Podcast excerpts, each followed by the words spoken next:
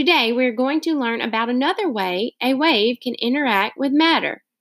We are going to identify what refraction is, and then we're going to demonstrate it. Have you ever noticed that a straw in a glass of water looks bent or broken?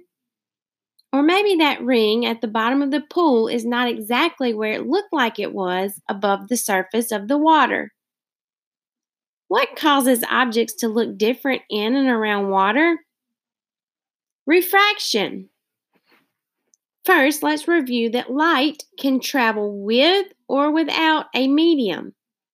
Light waves travel at different speeds through different mediums or no medium at all. The more dense a medium is, the slower the light wave will travel. For example, light travels faster in air than in water. Refraction is the change in direction of a wave that occurs as the wave changes speed when moving from one medium to another. Think back to the straw in the glass of water that looks broken. As the light wave travels from the air to the water, it bends, which is known as refraction. The air was a less denser medium, which let the light travel faster. When the light wave hit the water, it slowed down because it was a more dense medium. When the light wave slowed down, it appeared to bend or break instead of continuing in a straight line. The greater the change in speed, the more bending the eye will see. But since you know more about refraction, let's demonstrate it in an activity.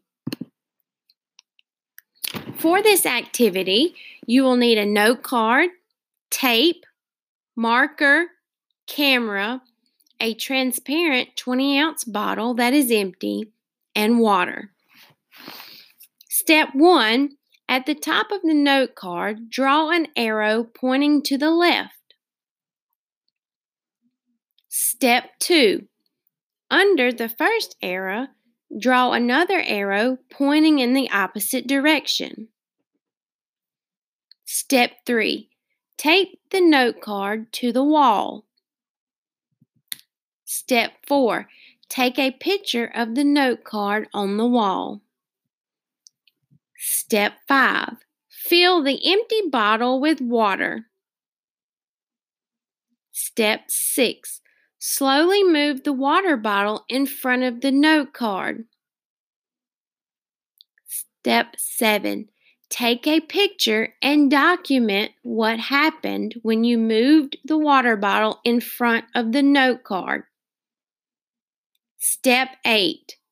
Post the following information in your Seesaw Student Journal.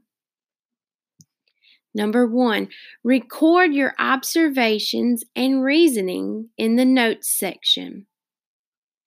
Number two, upload the before picture and after picture.